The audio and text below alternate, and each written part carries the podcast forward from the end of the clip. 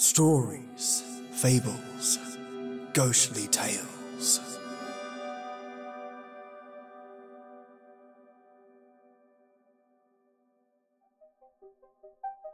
A man is heavily weighed upon by dark thoughts, fears, in fact, of going under the knife, taking on a surgery to his side to remove something from him that warrants removal. This man's thoughts, though, are plagued with depression, suicidal thoughts, even, and thoughts of darkness. What we experience in today's tale are his thoughts, how he progressed through those dark thoughts, and what begins to change him, going under the knife, cutting away darkness, and so much more. Mates, join me in today's tale for a more intense and specifically more than usual metaphysical story style. This episode may or may not be for you, but nonetheless, something worth exploring and giving a shot. I don't do these kinds of stories often, but today's episode is one such tale. Because I love variety, listen closely, pay attention, and follow along to the tale of Under the Knife, written in 1898. Enjoy.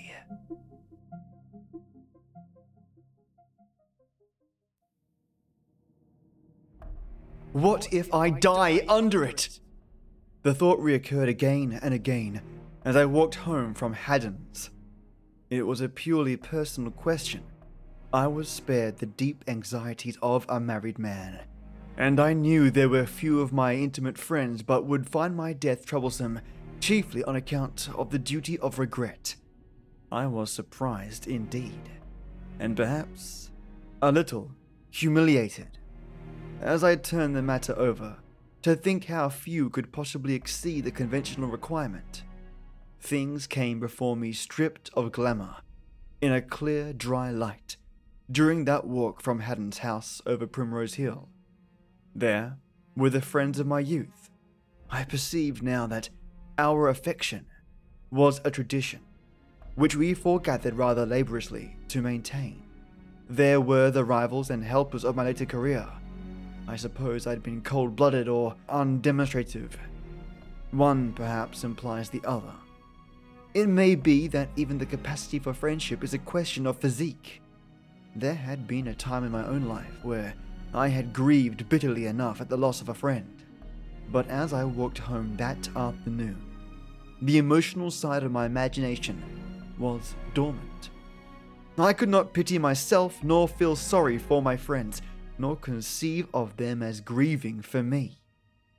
I was interested in this deadness of my emotional nature, no doubt a concomitant of my stagnating physiology, and my thoughts wandered off along the line it suggested.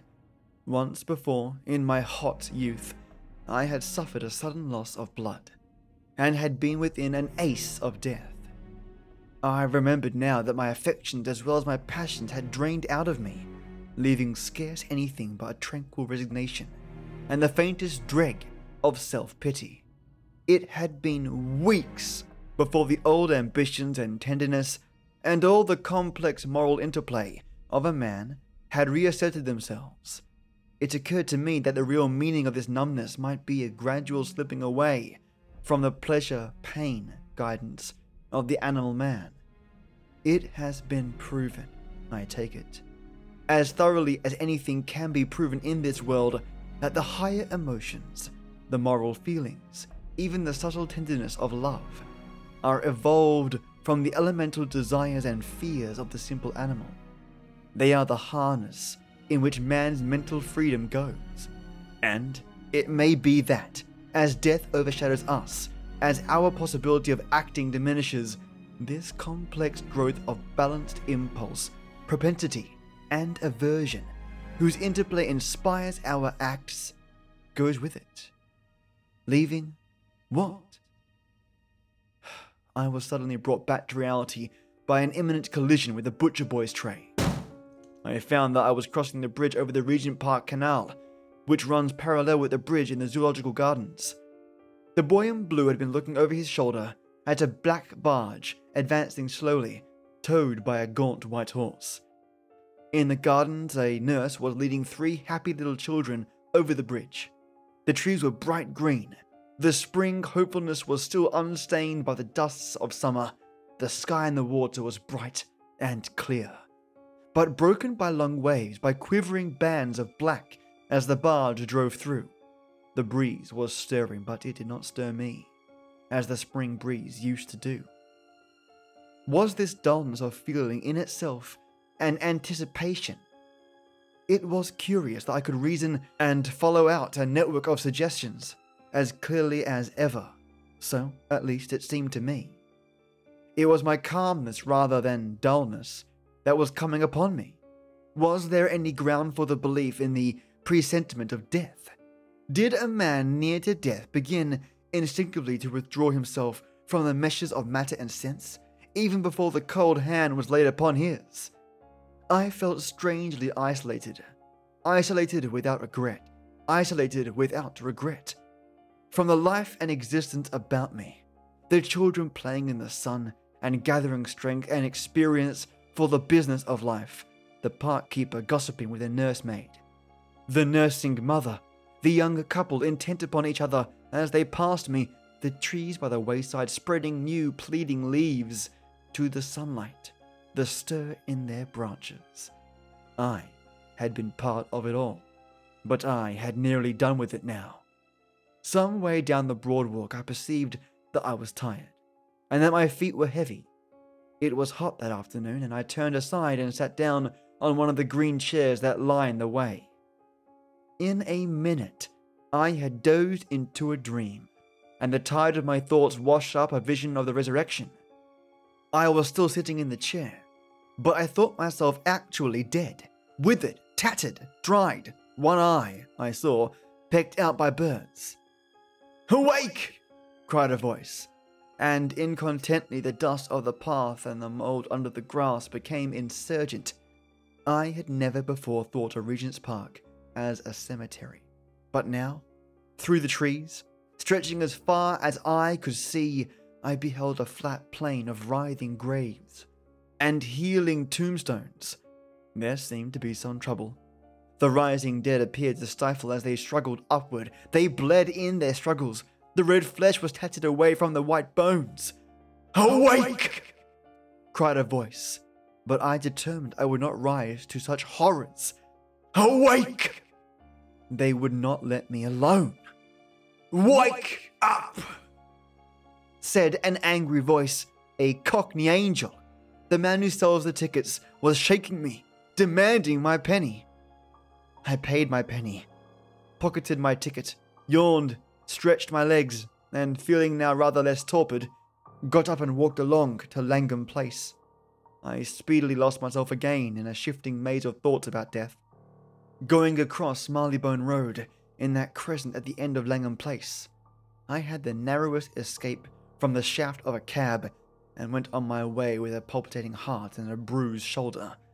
It struck me that it would have been curious if my meditations on my death, on the morrow, had led to my death that day. But I will not weary you with more of my experiences of that day and the next. I knew more and more, certainly, that I should die under the operation. At times I think I was inclined to pose to myself. The doctors were coming at eleven, and I did not get up. It seemed scarce worth while to trouble about washing and dressing, and, though I read my newspapers and the letters that came by the first post, I did not find them very interesting. There was a friendly note from Addison, my old school friend, calling my attention to two discrepancies and a printer's error in my new book, with one from Langridge venting some vexation over Minton. The rest were business communications I breakfasted in bed. The glow of pain at my side seemed more massive. I knew it was pain, and yet, if you can understand, I did not find it very painful. I had been awake and hot and thirsty in the night, but in the morning, the bed felt comfortable. In the night time, I had lain thinking of things that were past. In the morning, I dozed over the question of immortality. Haddon came, punctual to the minute with a neat black bag. A Mowbray soon followed. Their arrival stirred me up a little. I began to take a more personal interest in the proceedings. Haddon moved the little octagonal table close to the bedside, and with his broad black back to me began taking things out of his bag. I heard the little click of steel upon steel. My imagination, I found, was not altogether stagnant. Will you hurt me much? I said in an offhand tone. Not a bit. Haddon answered over his shoulder. We shall chloroform you. Your heart's as sound as a bell. And as he spoke, I had a whiff of the pungent sweetness of the anesthetic. They stretched me out, with the convenient exposure of my side, and almost before I realized what was happening, the chloroform was being administered. It stings the nostrils, and there is a suffocating sensation at first. I knew I should die. That this was the end of consciousness for me. And suddenly I felt that I was not prepared for death. I had a vague sense of a duty overlooked. I knew not what. What was it I had not done? I could think of nothing more to do, nothing desirable left in life, and yet I had the strangest disinclination to death. And the physical sensation was painfully oppressive. Of course, the doctors did not know they were going to kill me. Possibly I struggled. Then I fell motionless, and a great silence, a monstrous silence, and an impenetrable blackness came upon me. There must have been an interval of absolute unconsciousness, seconds or minutes. Then, with a chilly, unemotional clearness, I perceived that I was not yet dead. I was still in my body, but all the multitudinous sensations that come sweeping from it to make up the background of consciousness had gone, leaving me free of it all. No, not free of it all, for as yet something still held me to the poor stark flesh upon the bed, held me, yet not so closely that I did not feel myself external to it, independent of it, straining away from it. I do not think I saw, I do not think I heard, but I perceived all that was going on, and it was as if I both heard and saw. Haddon was bending over me, Mowbray behind me. The scalpel, it was a large scalpel, was cutting my flesh at the side under the flying ribs. It was interesting to see myself cut like cheese without a pang, without even a qualm. The interest was much of quality with that one might feel in a game of chess between strangers. Haddon's face was firm, and his hand steady, but I was surprised to perceive, how I know now, that he was feeling the gravest doubt as to his own wisdom in the conduct of this operation. Mowbray's thoughts, too, I could see. He was thinking that Haddon's manner showed too much of the specialist.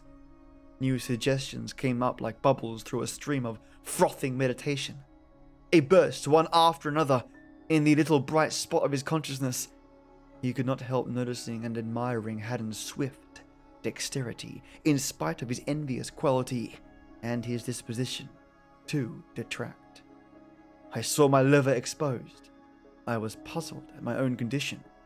I did not feel that I was dead, but I was different in some way from my living self.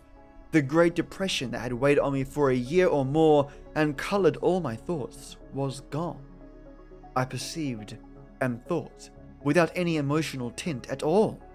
I wondered if everyone perceived things in this way under chloroform and forgot it again when he came out of it. It would be inconvenient to look into some heads and not forget.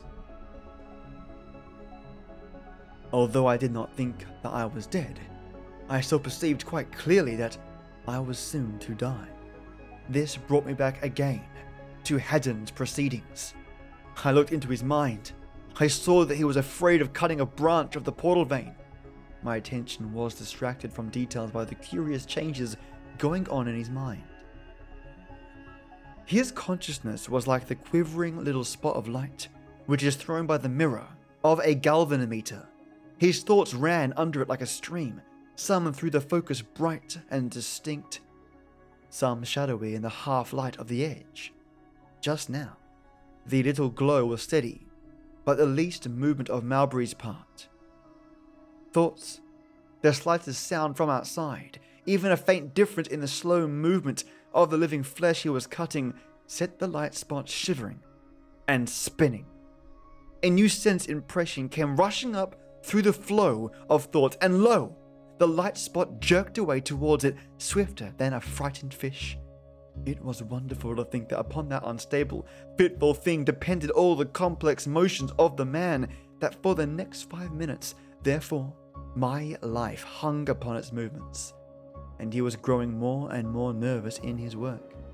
It was as if a little picture of a cut vein grew brighter, and struggled to oust from his brain another picture of a cut falling short of the mark. He was afraid. His dread of cutting too little was battling with his dread of cutting too far. Then, suddenly, like an escape of water from under a lock gate, a great uprush of horrible realization set all his thoughts swirling, and simultaneously, I perceived that the vein was cut. He started back with a hoarse exclamation, and I saw the brown purple blood gather in a swift bead and run, trickling. He was horrified. He pitched the red stained scalpel onto the octagonal table, and instantly both doctors flung themselves upon me, making hasty and ill conceived efforts to remedy the disaster. Ice! said Mowbray, gasping. But I knew that I was killed, though my body still clung to me. I will not describe their belated endeavors to save me, though I perceived every detail. My perceptions were sharper and swifter than they had ever been in life. My thoughts rushed through my mind with incredible swiftness, but with perfect definition. I can only compare their crowded clarity to the effects of a reasonable dose of opium. In a moment, it would all be over, and I should be free. I knew I was immortal, but what would happen, I did not know. Should I drift off presently like a puff of smoke from a gun? In some kind of half material body, an attenuated version of my material self? Should I find myself suddenly among the innumerable hosts of the dead, and know the world about me, for the phantasmagoria it had always seemed? Should I drift to some spiritualistic seance, and there make foolish, incomprehensible attempts to affect a pure blind medium? It was a state of unemotional curiosity, of colorless expectation and then I realized a growing stress upon me, a feeling as though some huge human magnet was drawing me upward out of my body. The stress grew and grew. I seemed an atom for which monstrous forces were fighting. For one brief, terrible moment, sensation came back to me. That feeling of falling headlong, which comes in nightmares, that feeling, a thousand times intensified, that and a black horror swept across my thoughts in a torrent. Then the two doctors, the naked body with its cut side, the little room, swept away from under me and vanished, as a speck of foam vanishes down an eddy. I was in mid-air. Far below was the west end of London, receding rapidly, for I seemed to be flying swiftly upward, and as it receded, passing westward like a panorama. I could see through the faint haze of smoke the innumerable roofs, chimney set, the narrow roadways stippled with people and conveyances, the little specks of squares, and the church steeples like thorns sticking out of the fabric. But it spun away as the earth rotated on its axis, and in a few seconds, as it seemed, I was over the scattered clumps of town about Ealing the Little Thames a thread of blue to the south, and the Chiltern Hills, and the North Downs coming up like the rim of a basin, far away and faint with haze. Up I rushed, and at first I had not the faintest conception of what this headlong upward rush could mean. Every moment the circle of scenery beneath me grew wider and wider, and the details of town and field, of hill and valley got more and more hazy, and pale and indistinct, a luminous grey was mingled more and more with the blue of the hills and the green of the open meadows, and a little patch of cloud, low and far to the west, shone ever more dazzlingly white. Above, as the veil of atmosphere between myself and outer space grew thinner, the sky, which had been a fair springtime blue at first, grew deeper and richer in colour, passing steadily through the intervening shades, until presently it was as dark as the blue sky of midnight and presently as black as the blackness of a frosty starlight, and at last as black as no blackness I had ever beheld. At first, one star, and then many. And at last, an innumerable host broke out upon the sky, more stars than any one has ever seen from the face of earth. For the blueness of the sky is the light of the sun, and stars sifting and spread abroad blindingly. There is diffused light even in the darkest skies of winter, and we do not see their light by day because of the dazzling irradiation of the sun. But now I saw things, I know not how, assuredly with no mortal eyes, and that defect of bedazzlement blinded me no longer. The sun was incredibly strange and wonderful. The body of it was a disk of blinding white light, not yellowish as it seems to those who live upon the earth, but livid white, all streaked with scarlet streaks, and rimmed about with a fringe of writhing tongues of red fire. And shooting halfway across the heavens from either side of it, and brighter than the Milky Way, were two pinions of silver white, making it look more like those winged globes I have seen in Egyptian sculpture than anything else I can remember upon earth. These I knew for the solar corona, though I'd never seen anything of it but a picture during the days of my earthly life. When my attention came back to the earth again, I saw that it had fallen very far away from me. Field and town were long since indistinguishable, and all the varied hues of the country were merging into a uniform bright grey, broken only by the brilliant white of the clouds that lay scattered in fluorescent masses over Ireland and the west of England. For now I could see the outline of the north of France and Ireland, and all this island of Britain, save where Scotland passed over the horizon to the north, or where the coast was blurred or obliterated by cloud. The sea was a dull grey and darker than the land, and the whole panorama was rotating slowly towards the east. All this happened so swiftly that, until I was some thousand miles or so from the earth, I had no thought for myself. But now, I perceived I had neither hands nor feet, parts nor organs, and that I felt neither alarm nor pain. All about me, I perceived that the vacancy, for I had already left the air behind, was cold beyond the imagination of man, but it troubled me not. The sun's rays shot through the void, powerless to light or heat, until they should strike on matter in their course. I saw things with a sense of self forgetfulness, even as if I were God. And now below there, rushing away from me, countless miles in a second, where a little dark spot on the grey marked the position of London, two doctors were struggling to restore life to the poor hacked and outsworn shell I had abandoned. I felt then such release, such serenity, as I can compare to no earthly delight I have ever known. It was only after I had perceived all these things that the meaning of that headlong rush of the earth grew in comprehension. Yet it was so simple, so obvious, that I was amazed at my never anticipating the thing that was happening to me. I had, suddenly, been cut adrift from matter. All that was material of me was there upon the earth, whirling away through space, held to the earth by gravitation, partaking of the earth's inertia, moving in its wreath of epicycles round the sun, and with the sun and their planets on their vast march through space. But the immaterial has no inertia, feels nothing of the pull of matter for matter. Where it parts from its garment of flesh, there it remains, so far as space concerns it any longer, immovable in space. I was not leaving the Earth, the Earth was leaving me. And not only the Earth, but the whole solar system was streaming past, and about me in space, invisible to me, scattered in the wake of the Earth upon its journey.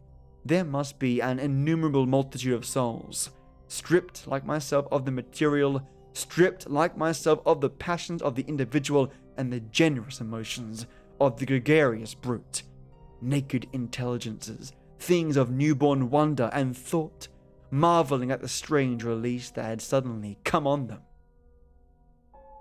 As I receded faster and faster from the strange white sun in the black heavens, and from the broad and shining earth upon which my being had begun, I seemed to grow. In some incredible manner, vast as regards this world I had left, vast as regards the moment and period of a human life. Very soon I saw the full circle of the earth, slightly gibbous, like the moon when she nears, full and great. And the silvery shape of the America was now in the noonday blaze, wherein, as it seemed, little England had been basking for a few minutes ago.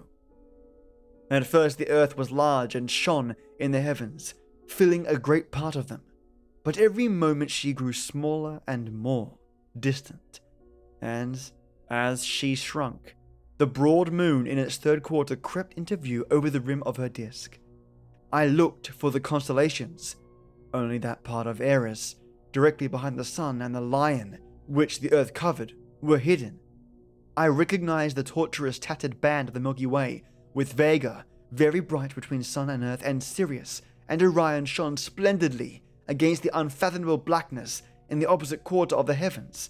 The pole star was overhead, and the great bear hung over the circle of the earth, and away, beneath and beyond the shining corona of the sun, were strange groupings of stars I had never seen in my life, notably a dagger shaped group that I knew for the Southern Cross. All these were no larger than when they had shone on earth, but the little stars that one scarce sees shone now as brightly as the first magnitude had done, while the larger worlds were points of indescribable glory and colour. Aldebaran was a spot of blood red fire, and Sirius condensed the light of a world of sapphires, and they shone steadily. They did not scintillate, they were calmly glorious. My impressions had an adamantite hardness and brightness. There was no blurring softness, no atmosphere, nothing but infinite darkness set with the myriads of these acute and brilliant points and specks of light. Presently, when I looked again, the little earth seemed no bigger than the sun, and it dwindled and turned as I looked, until in a second space, as it seemed to me, it was halved. And so it went on swiftly dwindling. Far away in the opposite direction, a little pinkish pin's head of light, shining steadily, was the planet Mars. I swam motionless in vacancy, and without a trace of terror or astonishment, watched the speck of cosmic dust we call the world fall away from me. Presently, it dawned upon me that my sense of duration had changed, that my mind was moving not faster but infinitely slower, that between each separate impression there was a period of many days. The moon spun once round the earth as I noted this, and I perceived clearly the motion of Mars in his orbit. Moreover, it appeared as if the time between thought and thought grew steadily greater, until at last a thousand years was but a moment in my perception. At first, the constellations had shone motionlessly against the black background of infinite space, but presently it seemed as though the group of stars about Hercules and the Scorpion was contracting while Orion and Aldebaran and their neighbors were scattering apart. Flashing suddenly out of the darkness, there came a flying multitude of particles of rock, glittering like dust specks in the sunbeam and encompassed in a faintly luminous haze. They swirled all about me and vanished again in a twinkling far behind. And then I saw that a bright spot of light that shone a little to one side of my path was growing very rapidly larger, and perceived that it was the planet Saturn rushing towards me. Larger and larger it grew, swallowing up the heavens behind it, and hiding behind it a fresh multitude of stars. I perceived its flattened, whirling body, its disc like belt, and seven of its little satellites. It grew and grew till it towered enormous, and then I plunged amid a streaming multitude of clashing stones and dancing dust particles and gas eddies, and saw for a moment the mighty triple belt like three concentric arches of moonlight above me, its shadow black on the boiling tumult below. These things happen in one tenth of the time it takes to tell of them. The planet went by like a flash of lightning. For a few seconds it blotted out the sun, and there and then became a mere black dwindling winged patch against the light. The earth, the mother mote of my being, I could no longer see. So, with the stately swiftness, in the profoundest silence, so, with a stately swiftness, in the profoundest silence, the solar system fell from me, as it had been a garment, until the sun was a mere star amidst the multitude of stars, with its eddy of planets specks lost in the confused glittering of the remoter light. I was no longer a denizen of the solar system. I had come to the outer universe. I seemed to grasp and comprehend the whole world of matter. Even more swiftly, the stars closed in about the spot where Antares and Vega had vanished into a luminous haze, until that part of the sky had the semblance of a whirling mass of nebula. And ever before me yawned vaster gaps of vacant blackness, and the stars shone fewer and fewer. It seemed as if I moved towards a point between Orion's belt and sword, and the void about the region opened vaster and vaster every second, an incredible gulf of nothingness into which I was falling. Faster and even faster the universe rushed by, a hurry of whirling mote at last, speeding silently into the void, stars glowing brighter and brighter, with their circling planets catching the light in a ghostly fashion as I neared them, shone out and vanished again into inexistence. Faint comets, clusters of meteorites, winking specks of matter, eddying light points whizzed past. Some perhaps a hundred million of miles or so from me at most, few nearer, traveling with unimaginable rapidity, shooting constellations, momentary darts of fire through the black night. More than anything else, it was like a dusty drought, sunbeam lit. Broader and wider and deeper grew the starless space, the vacant beyond, into which I was being drawn. At last, a quarter of the heavens was black and blank, and the whole headlong rush of stellar universe closed in behind me like a veil of light that is gathered together. It drove away from me like a monstrous jack o' lantern, driven by the wind. I had come out into the wilderness of space. Even the vacant blackness grew broader, until the host of the stars seemed only like a swarm of fiery specks hurrying away from me, inconceivably remote, and the darkness, the nothingness, and emptiness was about me on every side. Soon, the little universe of matter, the cage of points in which I had begun to be, was dwindling. Now to a whirling disk of luminous glittering, and now to one minute disk of hazy light. In a little while I would shrink to a point, and at last would vanish altogether. Suddenly, feeling came back to me, feeling in the shape of overwhelming terror, such a dread of those dark vastitudes as no words can describe, a passionate resurgence of sympathy and social desire. Were there other souls, invisible to me as I to them, about me in the blackness? Or was I indeed, even as I felt, alone? Had I passed out of being into something that was nothing being nor not being? The covering of the body, the covering of matter, had been torn from me, and the hallucinations of companionship and security. Everything was black and silent. I had ceased to be. I was nothing. There was nothing, save only that infinitesimal dot of light that dwindled in the gulf. I strained myself to hear and see, and for a while there was naught but infinite silence, intolerable darkness, horror, and despair. Then I saw that about the spot of light into which the whole world of matter had shrunk, there was a faint glow. And in a band on either side of that darkness was not absolute. I watched it for ages, as it seemed to me, and through the long waiting, the haze grew imperceptibly more distinct. And then about the band appeared an irregular cloud of the faintest, palest brown. I felt a passionate impatience, but the things grew brighter, so slowly that they scarce seemed to change. What was unfolding itself? What was this strange, reddish dawn in the interminable night of space? The cloud's shape was grotesque. It seemed to be looped along its lower side into four projecting masses, and above, it ended up in a straight line. What phantom was it? I felt assured I had seen that figure before, but I could not think what, nor where, nor when it was. Then the realization rushed upon me. It was a clenched hand. I was alone in space, alone with this huge, shadowy hand, upon which the whole universe of matter lay like an unconsidered speck of dust. It seemed as though I watched it through vast periods of time. On the forefinger glittered a ring, and the universe from which I had come was but a spot of light upon the ring's curvature. And the thing that the hand gripped had the likeness of a black rod. Through a long eternity, I watched the hand, with the ring and the rod, marveling and fearing and waiting helplessly on what might follow. It seems as though nothing should follow, as if I should watch forever, seeing only the hand and the thing it held, and understanding nothing of its import. Was the whole universe but a refracting speck upon some greater being?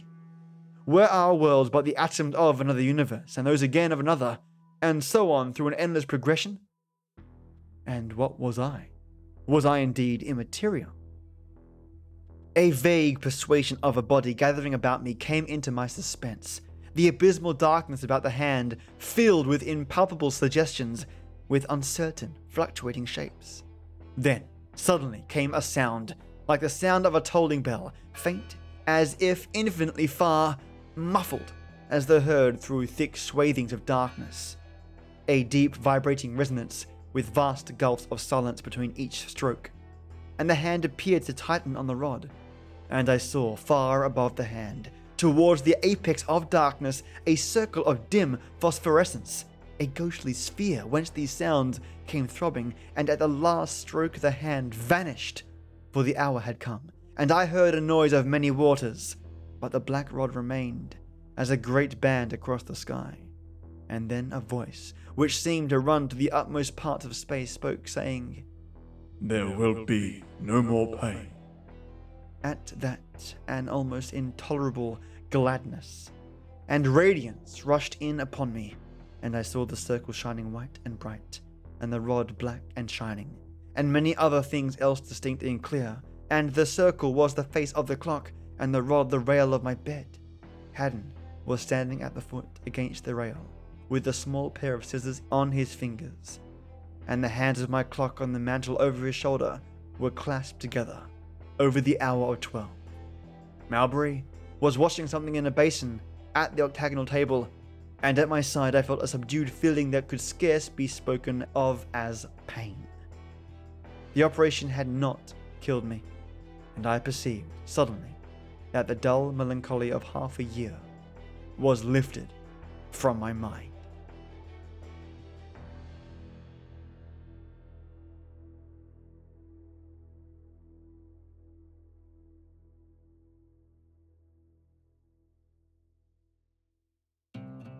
Mates, what did you think? I know, I know, it's a lot heavier than my usual readings and definitely a lot wordier.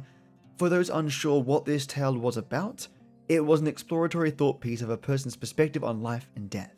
Understanding of those principles, what a person knows and values in their life, the immediacy of living, or the fact that there is so much in the universe that is so fantastic and so unknown that you simply cannot live without it impacting you in some way. Or at least until you realize there's so much in the universe unknown. Of course, this is my own interpretation, but I found it a great thought piece, and if I can summarize this tale neatly, one may walk the line of death to its precipice, to only then appreciate life in all its true value. Let me know what you think. Now, mates, my favorite part of the podcast, believe it or not, my thank yous. Firstly, a massive thank you to you for listening, and a huge thank you, of course, to my amazing Patreons. First up, my jaw dropping top tier supporter, Megalicious Mayah. Mate, I always say this and I mean it. The show wouldn't be the same without your support. Thank you so much for being as awesome as you are and supporting at this tier. I'm finally finding time to use more of the support you've sent my way to hone my skills and improve on audio quality. And you'll all hear this as a result, thanks to Mayah. Thank you, mate, for your lovely email, and thank you as always for supporting me. My white tea warlord Lizosaurus Rex, who has infinite patience. Mate, thank you for your constant support and patience. I've been using the voice bot today to clear out background noise and focus on vocal clarity. I think I'm getting closer and closer, mates, to nailing it 100%.